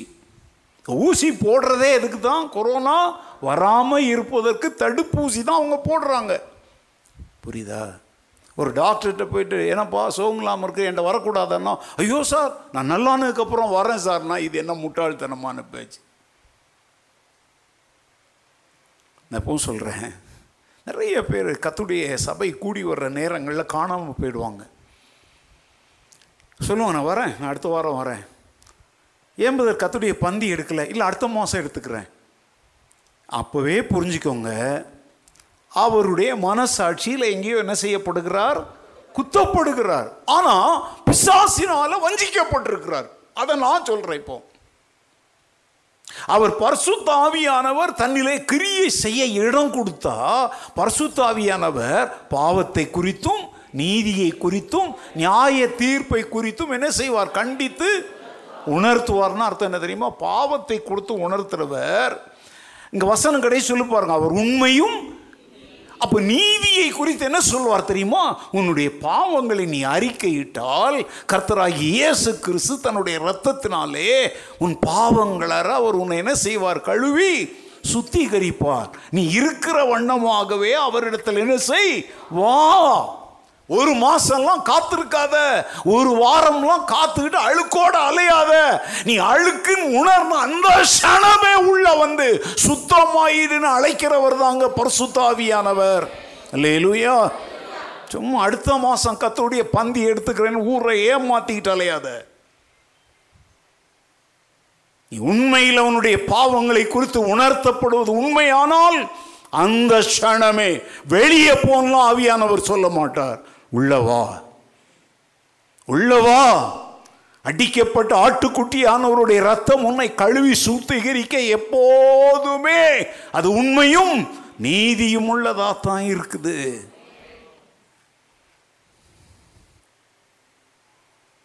இப்போ ரெண்டு வாரத்துக்கு முந்தி நான் சொன்னேன், ஒரு தப்பை நீங்கள் எல்லாரும் செஞ்சீங்க. எல்லாம் சொல்லி காட்ட விரும்பலை. அடுத்த வாரம் கர்த்தருடைய பந்தி மரியாதையா மனம் திரும்பி ஆண்டவரிடத்தில் உங்கள் தப்பெல்லாம் அறிக்கை இட்டுட்டு கர்த்தருடைய பந்திக்கு அப்படின்னு தானே சொன்னேன். ஆனால் வராதன்னு நான் சொன்னேன்னா, அப்படி சொன்னால் நான் வந்து தவறு தவறு செய்கிறேன். அறிந்து செய்தீங்களோ அறியாமல் செய்தீங்களோ, ஒரு கிறிஸ்தவன் இருக்க வேண்டிய அந்த உன்னத ஸ்தானத்திலிருந்து நீங்கள் தரை மட்டத்திற்கு இறங்கி வந்தீங்க. அது ஆண்டவரை என்ன பண்ணுது? துக்கப்படுத்துது. தன்னுடைய ஊழியக்காரன் மூலமாக தீர்க்க தரிசனமாக அவர் அறிவிக்கிறார், நீங்கள் செய்தது எங்கள் தவறை தவறு என்று சுட்டி காட்டுகிறவன் தாங்க தீர்க்க தரிசி.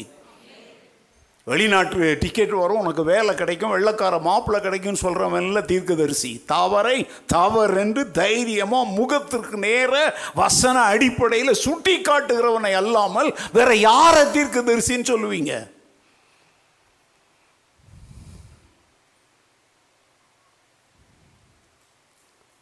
அப்போது நல்ல கவனிங்க, நீங்கள் இருக்கிற வண்ணமாகவே வாங்குங்கிற வார்த்தை எவ்வளோ பெரிய ஒரு வல்லமையான வார்த்தை பாருங்கள். ஆனால் மற்ற மதங்கள் மார்க்கங்கள்லாம் அப்படிலாம் கிடையாது. நான் போ முதல்ல ஒன்று என்ன பண்ணிட்டு வா, சரி பண்ணிக்கிட்டு வா. ஏங்க சரி பண்ணுற இடமே இது தானே. இந்த இடத்த விட்டுட்டு நீ எங்கே? நான் கேட்குறேன், ஆலயத்துக்குள்ளே வருவதற்கு உன்னை சுத்திகரிக்கிற ஒரு இடம் இருந்தால் அப்போ அதுதானே மேலான இடம். அப்போ இது மோச இது வந்து கீழான இடம் இல்லையா? நான் சொல்கிறேங்க, இதுதான் பாவங்களை கழுவுகிற ஒரே இடம்.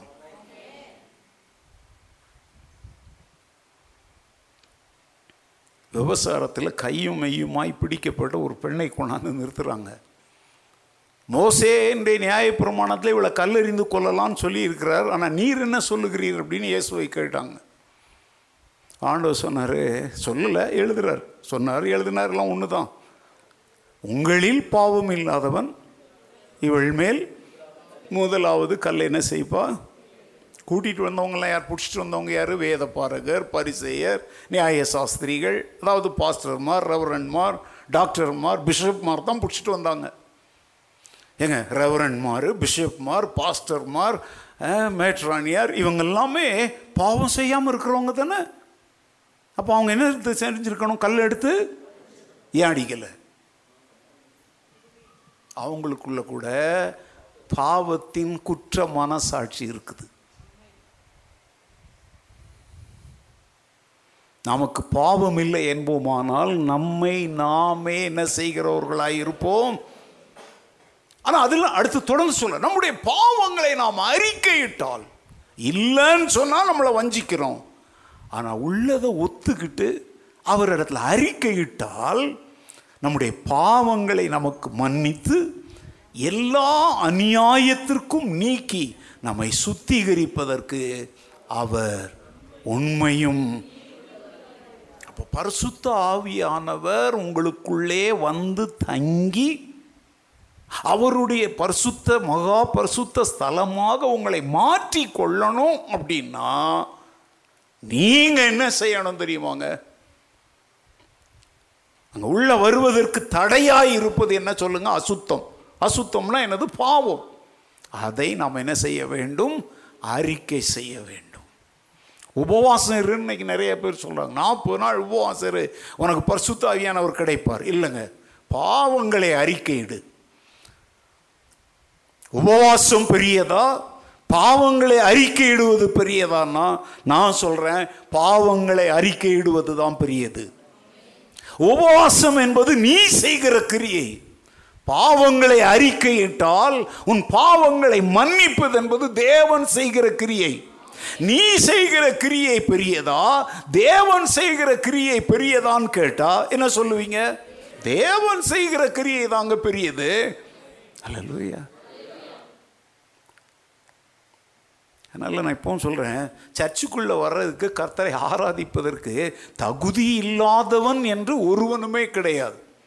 தகுதி இல்லாதவனாகவே இருந்தாலும் இந்த வசனத்தின்படி பாவத்தை அறிக்கையிட்டால் அவன் உள்ளே வந்து பரம தகப்பனை, அப்பா, பிதாவே என்று கூப்பிட பண்ணுகிற புத்திர சுவிகாரத்தின் ஆவியினாலே அவனை நிரப்புகிற ஒரு தேவனை நாம் ஆராதிக்கிறோம். அல்லேலூயா. வெளியே நில்லு, நீ தகுதி இல்லாதவன், கோ அவுட் அப்படிலாம் இன்னைக்கு சொல்கிறதுக்கு தேவன் இடமே வைக்கலைங்க. இதனாலாம் ரொம்ப கண்டிப்பானவன்றது உலகத்துக்கே தெரியும். கண்டித்து தான் பேசுவேன். அதுக்காக வாசல்கிட்ட இருந்து ஒரு குச்சியை வச்சுக்கிட்டு ஏழு மணிக்கு சர்வீஸுக்கு நீ வரல, ஏழு பத்துக்கு வந்த ஓடு அப்படின்னா அர்த்தம் என்ன தெரியுமா? நான் கிருபையிலேருந்து விழுந்து போனவேன்னு அர்த்தம். ஏழு மணினா ஏழு மணிக்கு வா, கர்த்தரை கனம் பண்ணுன்னு கற்றுக் கொடுப்பது தவறல்ல. ஆனால் ஏழு பத்துக்கு வந்ததுனால கதவை பூட்டிட்டு வெளியே ஓடிப்போ அப்படின்னு நான் சொல்கிறேன் அப்படின்னு சொன்னாக்க நான் வந்து நியாயப்பிரமாணத்தை மீண்டும் பிடிச்சிட்டு நிற்கிறேன்னு அர்த்தம். அவன் பத்து நிமிஷம் தாமதமாய் வந்ததற்கு ஒரு காரணம் கண்டிப்பாக இருக்கும். நியாயமான காரணத்தை நான் சொல்கிறேன். பஸ்ஸு த தாமதமாக வந்திருக்கலாம், இல்லை ஆட்டோவிலே ஏறி வரும்பொழுது அவன் வர வேண்டிய ரூட்டில் வராமல் வேற ஒரு ரூட்டில் வே அது தப்பாலாம் போகிறதுல வேணும்னே சிலர் போகிறாங்க. அப்போ தான் கொஞ்சம் காசு எக்ஸ்ட்ரா கிடைக்கும்னு அப்படி கூட நடந்திருக்கலாம். என்ன நமக்கு என்ன தெரியும்? அவனே பதறி போய் ஓடி வரலாம். ஐயோ பத்து நிமிஷம் லேட்டாக போகிறோமே, பதினஞ்சு நிமிஷம் லேட்டாக போகிறோம். அப்படி தான் வரணுங்க. லேட்டாக வந்தாலே மனம் பதறிக்கிட்டு வரணும். கர்த்தருடைய ஆலயத்திற்கு நான் தாமதமாய் போகிறேனே அப்படின்னு நீ நினைக்கிறன்னா உனக்குள்ளே நல்ல ஆவி இருக்குன்னு அர்த்தம். ஆட விடு, பாஸ்டர் ஏதாவது சொன்னால் விட, வேறு இந்த கோயில் இல்லைன்னா எத்தனையோ கோயில் இருக்குது அப்படின்னா நீ வந்து மாய்மாலக்கார விசுவாசி. ஆனால் நான் கேள்விப்படுறேங்க, சில சபைகள் சங்கங்கள்லாம் அப்படி லேட்டாக வந்தால் அவங்கள வெளியே நிறுத்தி அவங்களுக்கு தண்டனை கொடுத்து எல்லார் முன்னாடி அவங்கள என்ன செய்கிறது, அவமானம் செய்கிறது, அப்படிலாம் சிலர் செய்கிறாங்கன்னு கேள்விப்படுறேன். நீ தேவன் அல்ல, இந்த வேலையெல்லாம் செய்கிறதுக்கு நீ யார் கிடையாது, தேவன் கிடையாது. என்னிடத்தில் வருகிற ஒருவனையும் நான் என்ன செய்வதில்லை. புறம்பே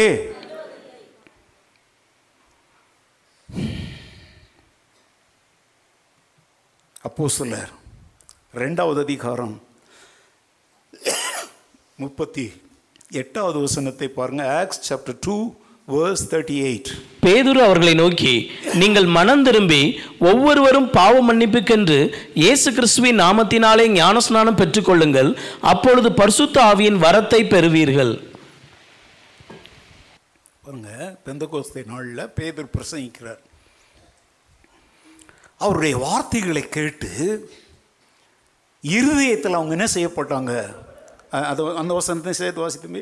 இதை அவர்கள் கேட்ட பொழுது இருதயத்திலே குத்தப்பட்டவர்களாகி பேதுருவையும் மற்ற அப்போஸ்தலரையும் பார்த்து, சகோதரரே, நாங்கள் என்ன செய்ய வேண்டும் என்றார்கள். சகோதரரே, பாங்க, வசனத்தை கேட்டு இருதயத்தில் என்ன செய்யப்பட்டார்கள்,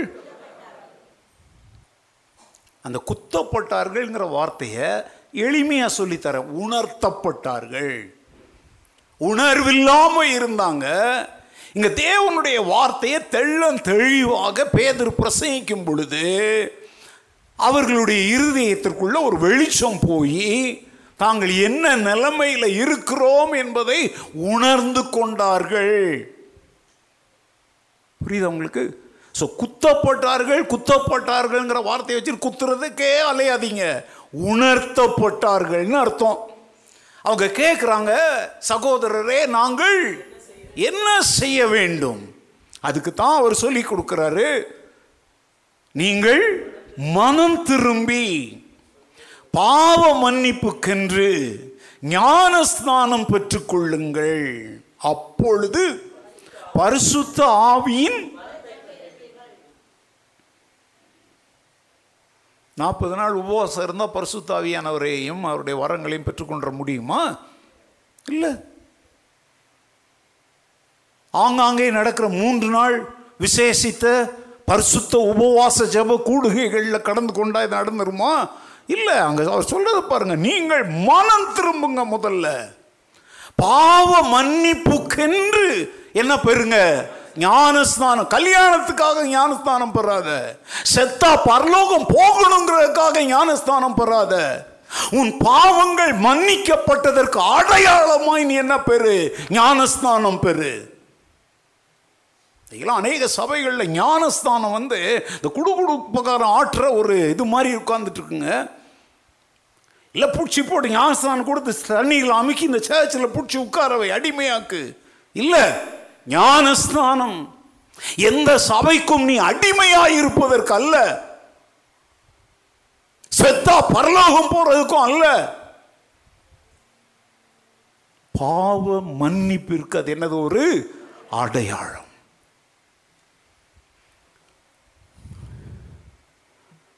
ஆண்டவர் சொல்றார், விசுவாசம் உள்ளவனாகி ஞானஸ்நானம் பெற்றவன் ரட்சிக்கப்படுவான், விசுவாசியாதவனோ.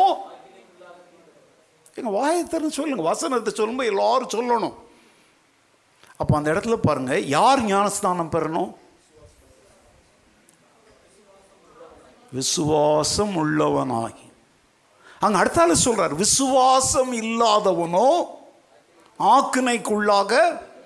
அப்போ இதுலேருந்து என்ன தெரியுது, ஒரு குழந்தையை தூக்கிட்டு போயிட்டு தலையில் ஒரு சிலுவையை தண்ணியை தொட்டு சிலுவையை வரைஞ்சி விட்டுட்டு இந்த குழந்தைக்கு ஞானஸ்தானம் கொடுத்துட்டோம் அப்படிங்கிறது வேதாகமம் சொல்லுகிற ஞானஸ்தானம் அல்ல.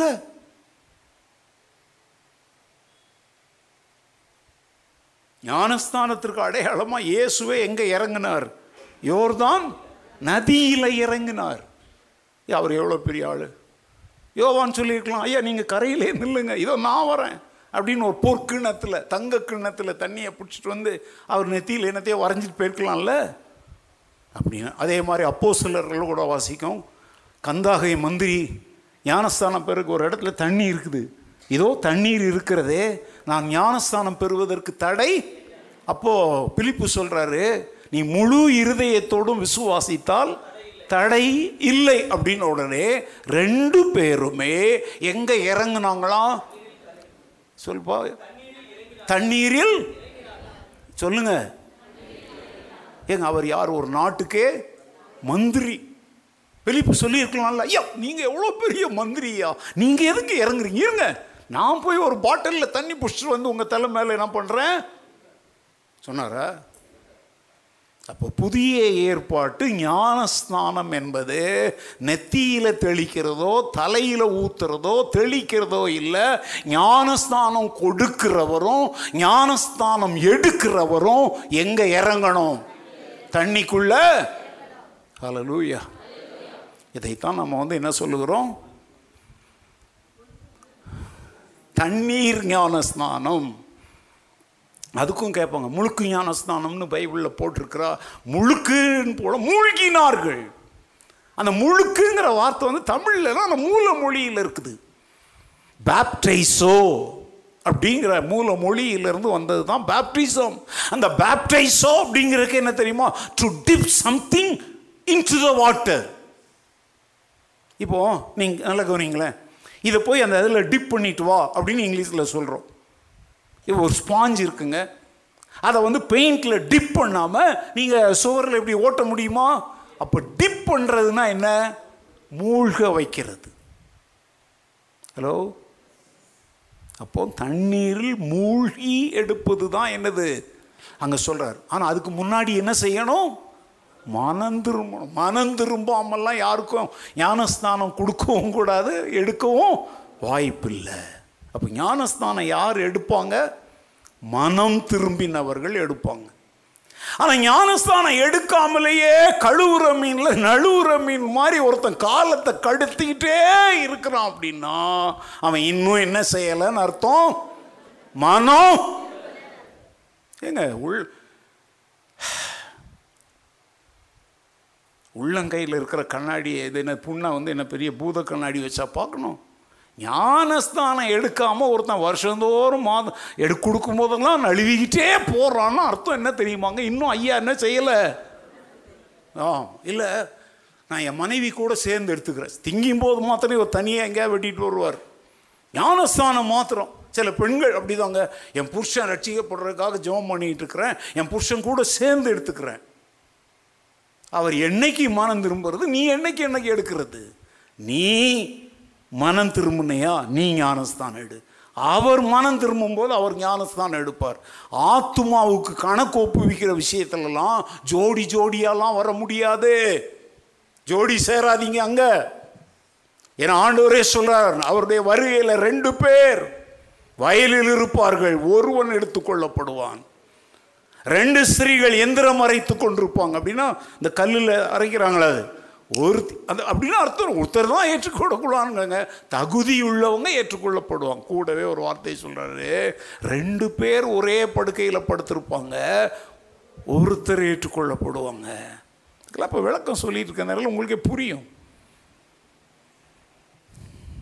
டிசம்பர் மாதம் நமக்கு ஞானஸ்தானம் இருக்குது, பேர் கொடுங்க பேர் கொடுங்க அப்படின்னு எவ்வளோ முறை சொல்லிட்டோம். இன்னும் யாராவது பேர் கொடுக்காமல் இப்போ இங்கே முக்கி முனங்கி இட்டு உட்கார்ந்துருந்தீங்கன்னா, இப்போ பயிற்சி முடித்தோடனே ஊழியக்கார்ட்ட போய் என்ன கொடுங்க? பேர் கொடுங்க. ஞானஸ்தானத்தை தாமதம் பண்ணுவதற்கோ தள்ளி போடுவதற்கோ அவசியம் இல்லை. நீ மனம் திரும்பினது உண்மையானால், நீ பாவ மன்னிப்பு பெற்றது உண்மையானால், அதற்கு அடையாளமாய் நீ என்ன பெற வேண்டும்? அப்பொழுது நீ எதை திறக்கிறாய்? வாசலை திறக்கிறாய். யாருக்காக? பரிசுத்த ஆவியானவர் உனக்குள்ளே வந்து வாசம் பண்ணுவதற்குரிய வாசலை நீ அப்போ திறக்கிற. இயேசு கூட ஞானஸ்தானம் பெற்று கரையேறின பின்பு புறாவை போல ரூபம் கொண்டு பரிசுத்த ஆவியானவர் அவர் மேல் என்ன செய்தார்? பைபிளில் போட்டிருக்க போடலையா? அப்போ நீயும் ஞானஸ்தானம் பெறும் பொழுது அவருக்காக உன் இதயம் என்கிற அந்த பரிசுத்த வாசஸ்தலத்தின் கதவை நீ என்ன செய்கிறாய்? திறக்கிறாய். ஹல்லேலூயா.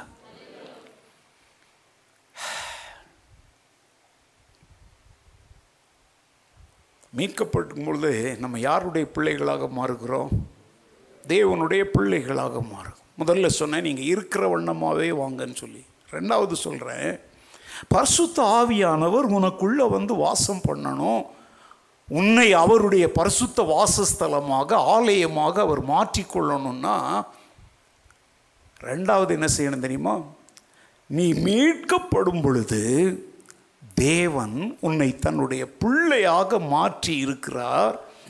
அந்த பிள்ளை என்கிற ஸ்தானத்திலிருந்து ஒருபோதும் வழிவி விடாமல் வழி விலகி விடாமல் அந்த ஸ்தானத்திலேயே நீ என்ன செய்ய நிலைத்திரு. அல்லேலூயா. தேவனுடைய பிள்ளைய மாறுறோம், ஆனால் என்ன பண்ணுறோம்? அடிக்கடி இந்த டபுள் ஆக்ஷன் அப்படிங்கிறாங்கல்ல, ஆலயத்துக்கு வரும்போது தேவனுடைய பிள்ளை, வெளியே போன உடனே யார் யார் என்னென்ன பிள்ளையாக இருக்கிறாங்களோ அந்த பிள்ளையாக மாறிக்கிறது. நோ, நாம் பிள்ளைகளாய் இருந்தால்தான் அவருடைய ஆசீர்வாதங்களுக்கு உடன் சுதந்திரவாளிகளாக இருக்கிறோம். நாம் தேவனுடைய பிள்ளைகளாக இருக்கிறோம் என்று தேவனுடைய ஆவியானவர் தாமே நம்முடைய ஆவியுடனே கூட என்ன கொடுக்கிறார். அல்லேலூயா. தேவனுடைய பிள்ளையாக நிலைத்திருக்கணுங்க.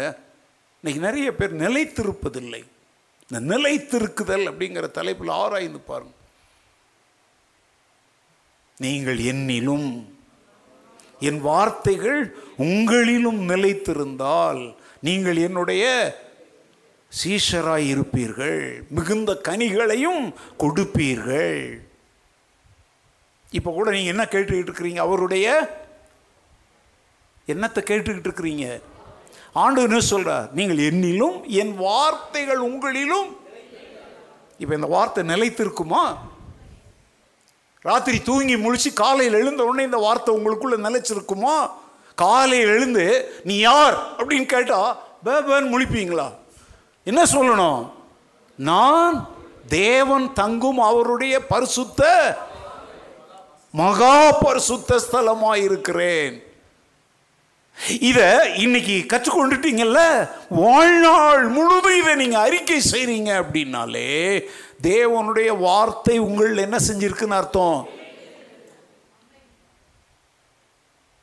பரிசுத்த ஆவியானவர் என்னோடு இருக்கணும், என்னில் தங்கணும், என்னில் வரணும், என்னில் வாழணுங்கிறதுக்காக சில குறிப்பிட்ட ஊழியர்கள் நாங்கள் வந்து நீங்கள் பரிசுத்த ஆவியை பெற்றுக்கொள்றதுக்காக காத்திருப்பு கூட்டங்கள் நடத்துகிறோம் அப்படின்னு சொல்லி என்ன செய்கிறாங்க? அழைக்கிறாங்க. வாங்க இங்கே வந்து என்ன பெற்றுக்கொண்டு போங்க, அபிஷேகம். நான் சொல்கிறேங்க, வேதத்தில் சில இடங்களில் இருக்குது.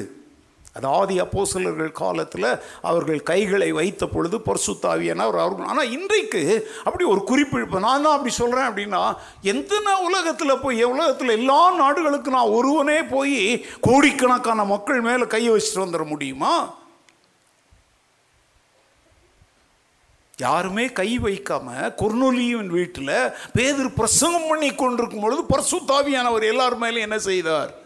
அப்போ அங்கே யாரும் கை, அப்போ இதுலேருந்து என்ன தெரியுதுன்னா, ஒரே ஒரு வசனத்தை பிடிச்சிக்கிட்டு கை வச்சு ஜெபிச்சாதான் பரிசுத்த ஆவியானவர் வருவார்னு பிடிச்சி தொங்குறது குருடர்கள் யானையை பார்த்த கதை மாதிரி. கை வைக்காமல் தேவனுடைய வார்த்தை வல்லமையோடு பிரசங்கிக்கும் பொழுதே அதை ஆவலோடு கேட்டு ஏற்றுக்கொண்டவர்களுக்குள்ளே பரிசுத்த ஆவியானவர் என்ன செய்தார்? இறங்கி வந்தார். அதனால தான் வேதத்தை ஒன்றையே ஒன்றை புடிச்சிட்டு அதையே உபதேசமாக்கக்கூடாது. அங்கும் இங்கும் கர்த்தருடைய புஸ்தகத்தில் தேடி என்ன செய்யணும்? வாசிக்கணும்.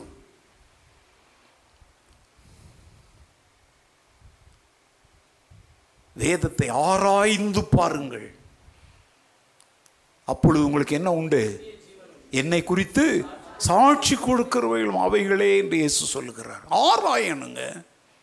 அங்கே ஒன்னே ஒன்றை பிடிச்சிக்கிட்டே சொல்லக்கூடாது. இந்த வசனம் சொல்லுது, இந்த இந்த வசனம் சொல்லுது இல்லையா, இதற்கு இணையாக இன்னொரு வசனம் என்ன சொல்லுது, அல்லது இதற்கு அடுத்த காரியமாக வசனம் என்ன சொல்லுது.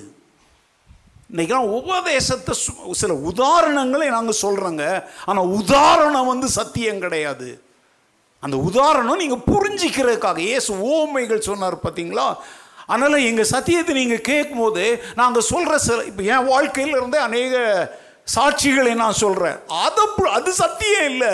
அதை ஏன் சொல்கிறேன்னா உங்களுக்கு என்ன செய்வதற்காக, புரிய வைப்பதற்காக ஓமைகளாக சொல்கிறோம். ஆனால் சத்தியம் எது தெரியுமா? நாங்கள் பேசுகிறவைகளை எந்த வசனத்தை கொண்டு நிரூபிக்கிறோமோ அதுதான் சத்தியம். சத்தியம் சத்தியம்னு சொல்லி இப்போ நான் பேசுகிற வார்த்தைகள் எல்லாமே சத்தியத்தை புரிய வைப்பதற்காக நான் வந்து ஒரு அகன்ற அளவில் பேசுகிறேன். ஆனால் பேசுகிற சத்தியம் இப்போ எதை பற்றியது தெரியுமா? நீ தேவனுடைய மகா பரிசுத்த ஸ்தலமாக ஆலயமாக இருப்பதற்கு பரிசுத்த ஆவியான ஒரு உன்னோடு வாசம் பண்ணணும்னா நீ என்ன அவ்வளோ, அதுதான் சத்தியம்.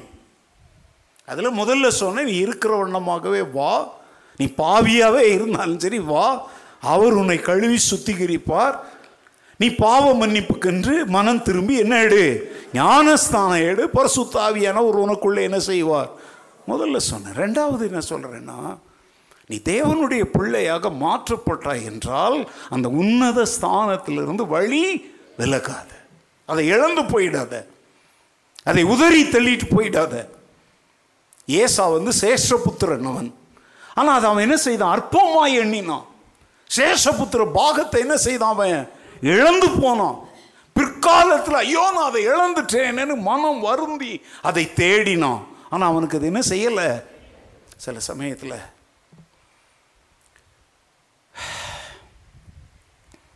இந்த உலகத்தின் காரியங்களுக்காக, உலகத்தின் மேன்மைக்காக அற்பமாய், இப்போ கடந்த ரெண்டு வாரங்களாக நான் பேசிகிட்டு இருக்கிற சத்தியங்களை நினைவு கொண்டு வாங்க. விசுவாசிகள் யார் சொல்லுங்கள், காணப்படுகிற அநித்தியமானவைகளின் மேல் அல்ல, காணப்படாத நித்தியமானவைகளை எதிர்பார்த்து காத்திருக்கிறவர்கள் விசுவாசிகள். ஞாயிற்றுக்கிழமை இதை சொன்னோன்னா அப்போ நல்லா கவனிங்க. காணப்படாமற் போகிற அநித்தியமானவைகளுக்காக தேவன் உனக்கு தந்திருக்கிற இந்த உயர்ந்த ஸ்தானமாகிய நான் தேவனுடைய பிள்ளை என்கிற அந்த அதிகாரத்தை, உரிமையை விற்று போட்டு விடாதே, அதை இழந்து விடாதே.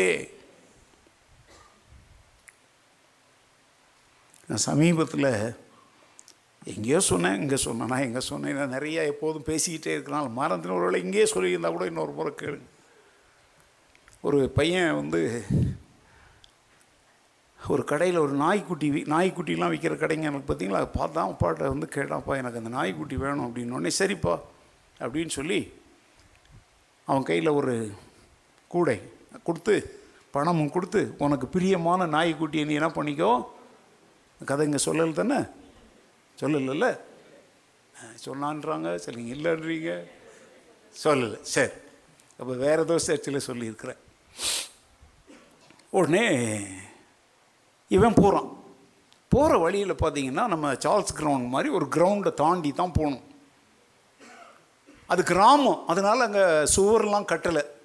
அவன் அந்த கிரவுண்ட் வழியாக நடந்து போகிறான். அங்கே என்ன ஆடிக்கிட்டு இருக்கிறாங்க, எல்லோரும் கிரிக்கெட் ஆடிக்கிட்டு இருக்கிறாங்க. உடனே இவன் நாய்க்குட்டி வாங்க போகிற குஷியில் கிரிக்கெட் பற்றி அவ்வளோ கவலைப்படலை. போய் தாண்டிட்டு போய் கடையில் போய் காசு கொடுத்து தான் விரும்பின நாய்க்குட்டி என்ன பண்ணிட்டான் வாங்கி அந்த கூடைக்குள்ளே இறசையாச்சு வச்சு தூக்கிட்டு வர்றான். வர்ற வழியில் கிரிக்கெட்டை பார்க்குறான். அதனுடைய இன்ட்ரெஸ்ட் அவனை விட மாட்டேன். கிரிக்கெட் பைத்தியம், உலகத்தில் நிறைய பேர் பைத்தியமாக இருக்கிற எதுக்கு தெரியுமா? ஜப்பான் நாட்டு அதிபரை ஒரு முறை கேட்டாங்க, ஏன் உங்கள் நாட்டில் மாத்திரம் எல்லாருக்கும் உலகத்தில் எல்லா டெக்னிக் டெக்னாலஜி எலக்ட்ரானிக் எல்லாமே எங்கேருந்து தான் வருது? Japan, made in Japan. ஆனால் அவங்க வந்து இந்த கிரிக்கெட்டுக்கெலாம் என்ன கொடுக்குறதில்ல, முக்கியத்துவம் கொடுக்குறதில்ல. ஒரு முறை கேட்டால் அவர் சொன்னாராம், eleven fools are playing, eleven thousand fools are வாட்சிங் இட் அப்படின்னாராம். அப்பா என்னை உயிரோடு விட்டுருங்கப்பா, ஏன்னா நம்ம சர்ச்சில் கூட கிரிக்கெட்டுக்கு அடிமையான பெண்களை பற்றி எனக்கு தெரியும். சரி ஏதோ இருக்குது பார்க்குறீங்க போங்க, ஆனால் கர்த்தருக்குரியதை கர்த்தர் கொடுத்துட்டு பாருங்கள். ரொம்ப வருத்தத்தோடு சொல்கிறேங்க, ஒரு சபையில் நான் பிரசங்கம் பண்ண போகிறேன். கீழே பாஸ்டருடைய வீடு, மேலே ஆலயம். பிரைஸ் தி லார்ட் பாஸ்டர் என்னை வரவேற்றுட்டு டிவியில் கிரிக்கெட் ஓடிட்டுருக்குது, மேலே மக்கள் பாடிட்டுருக்குறாங்க. ஐயா நீங்கள் போங்க நான் இந்த வந்துடுறேன் அப்படின்னார். ஏன் சிரிக்கிறீங்க, புரிஞ்சிச்சா? கிரிக்கெட் பைத்தியம். சரி, உடனே அவன் என்ன பண்ணான் தெரியுமா? அப்படியே பார்த்தவன் பேக் அப்படியே கீழே வச்சுட்டு அந்த பந்து அங்கே ஓடுறது இங்கே ஓடுறது பார்த்தோடனே இவனும் ஊன்னு கையை தட்டிக்கிட்டு நாய்க்குட்டியை மறந்துட்டான். அங்கே அஞ்சாறு குறும்புக்கார பசங்க நின்னானுங்க. அவனுங்க என்ன பண்ண, இவன் என்ன இந்த பேக்கில் வச்சுருக்கிறான் அப்படின்னு போய் மெதுவாக பேக்கை திறந்து பார்த்தா அழகான நாய்க்குட்டி இருக்குது. உடனே அவனுங்க என்ன பண்ணாங்க தெரியுமா, அந்த பையனுக்கு ஒரு பாடம் படித்து கொடுக்கலான்னு பார்த்தா அங்கே ஒரு பன்னி ஒரு பத்து இருபது குட்டி போட்டுருந்துச்சு.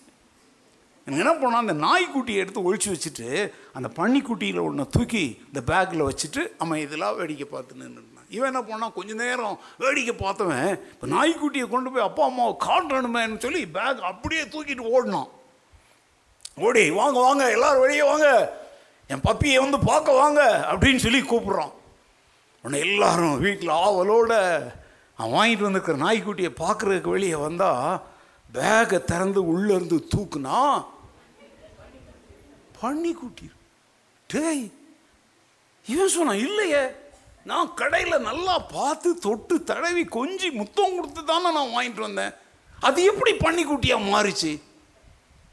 ஒருவேளை அந்த கடைக்காரி நான் ஏமாத்திருக்கிறாரு, விட மாட்டேன் அப்படின்னு சொல்லிட்டு திருப்பி போகிறான். போகிற வழியில் திரும்பவும் அவங்க என்ன ஆடிக்கிட்டு இருக்கிறாங்க, கிரிக்கெட் ஆடிக்கிட்டு இருக்கிறாங்க. இந்த பைத்தியம் அவனை விடலை, பேக் அங்கே வச்சுக்கிட்டு கொஞ்ச நேரம் ஆ ஊன்னு துள்ளிக்கிட்டு இருந்தான். இந்த குறும்புக்கார பசங்க என்ன பண்ணானுங்க தெரியுமா, மெதுவாக பேக்கை திறந்து பன்னிக்குட்டியை வெளியே எடுத்துட்டு இவனை எடுத்து வச்சுருந்த நாய்க்குட்டியை திருப்பி உள்ளே வச்சு விட்டாங்க. இவன் என்ன பண்ணான், கொஞ்ச நேரம் வேடிக்கை பார்த்துட்டு பேக்கை தூக்கிட்டு ஒரே ஓட்டமாக அப்படி ஓய் கடைக்காரர் என்ன இப்படி ஒரு சின்ன பையனை இப்படி ஏமாத்தலாமா, அறிவு இருக்கா நீலாம் வியாபாரமாக பண்ணுற ஆ ஊன்ட்டு. என்னப்பா என்ன விஷயம், நான் பண்ணி நாய்க்குட்டிக்கு தானே உங்களுக்கு பணம் கொடுத்தேன், நீங்கள் எப்படி நான் பண்ணி கொடுத்து கொடுத்து பன்னிக்குட்டி கொடுத்து ஏமாத்தலாம்? இல்லையப்பா நாங்கள் பண்ணிலாம் விற்கிறது இல்லையப்பா, இது நாய்க்குட்டி விற்கிற இடம்ப்பா. அது எப்படி? அப்போ அவங்க கேட்குறான், அப்புறம் எப்படி வீட்டில் போய் நான் தூக்கி பார்த்தோன்னே இது பன்னிக்குட்டியாக மாறிச்சு? சரி காட்டு என்ன பிரச்சனைன்னு பார்க்கலான்ட்டு பேக்குக்குள்ளே கையை விட்டு தூக்குனா சொல்கிறேன், என்ன பாச்சு உனக்கு, உன்னை இந்த பையன் இல்லை அந்த நா நாய்க்குட்டியை பார்த்து சொன்ன, ஏய் நீ ஒன்று நாய்க்குட்டியாரு இல்லை பன்னிக்குட்டியாரு, இங்கே வந்தால் நாய்க்குட்டியாக மாறுற, வீட்டுக்கு போனால் ஏதாவது ஒன்றாயிரு. அந்த பையன் சொன்னதை தேவன் உன்னை பார்த்து சொல்ல அவருக்கு உரிமை இல்லையா? நீ ஒன்று தேவனுடைய பிள்ளையாய் வாழ்ந்தால் தேவனுடைய பிள்ளையாய் வாழ். நீங்கள் எந்த மட்டும் ரெண்டு நினைவுகளால் குந்தி குந்தி நடப்பீங்க. கர்த்தர் தெய்வமானால் கர்த்தரை பின்பற்றுங்க, பாகால் தெய்வமானால் நீ தேவனுடைய பிள்ளையானால் தேவனுடைய பிள்ளைக்குரிய குணாதிசயங்களோட வாழ், உலகத்தோடு ஒத்துப்போகாத, இந்த உலகத்தின் வேஷம் தெரியாது. உங்கள் மனம் புதிதாகிறதுனால என்ன ஆகுங்க, மறுரூபமாகுங்க. அந்த மறுரூபமாக்கப்பட்ட இருதயத்திற்குள் பரிசுத்த ஆவியானவர் வந்து வாசம் பண்ணுவார். ரெண்டே ரெண்டு காரியம் தான் சொல்லியிருக்கேன், நேரம் ஆயிடுச்சுனால முடிக்கிறேன். ஒன்று, நீங்கள் இருக்கிற வண்ணமாகவே வாங்க. பாவின்னு சொல்லிட்டு ஓடாத, பாவிகளின் இரட்சகராகத்தான் கர்த்தர் இந்த பூமிக்கு வந்தார்.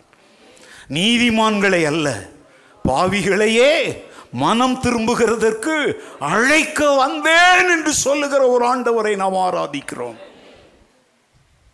ரெண்டு, பாவங்கள் மன்னிக்கப்பட்டு நீ தேவனுடைய பிள்ளை என்கிற ஒரு அந்தஸ்தை பெற்றிருக்கிறாயே, அதை எதற்காகவும் என்ன செஞ்சிடாத, இழந்துடாத.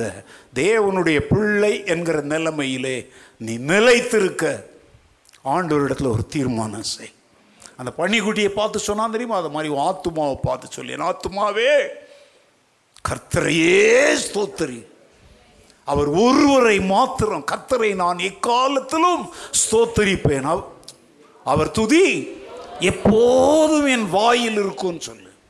இங்கேயும் இந்த வேஷம் போட்டுக்கிட்டு அங்கேயும் அந்த வேஷம் போட்டுக்கிட்டு இப்போ இவ்வளோ அழகான சத்தியங்களை சொல்லி அனுப்புகிறேன், வீட்டில் போயிட்டு ஒரு சீரியல் பார்த்து சினிமா பார்த்து நாசமாகாத. தேவனுடைய வார்த்தைகளை தியானித்துக்கிட்டு உறங்கப்போ. தாய் போல தேற்றுகிறவர் உன்னையும் தேற்றுவார், ஆற்றுவார். நல்ல தீர்மானத்தின் ஜெபத்தோடு நாம் இந்த இடத்துல இருந்து கடந்து செல்வோம். கர்த்தர் உங்களை ஆசீர்வதிப்பார்.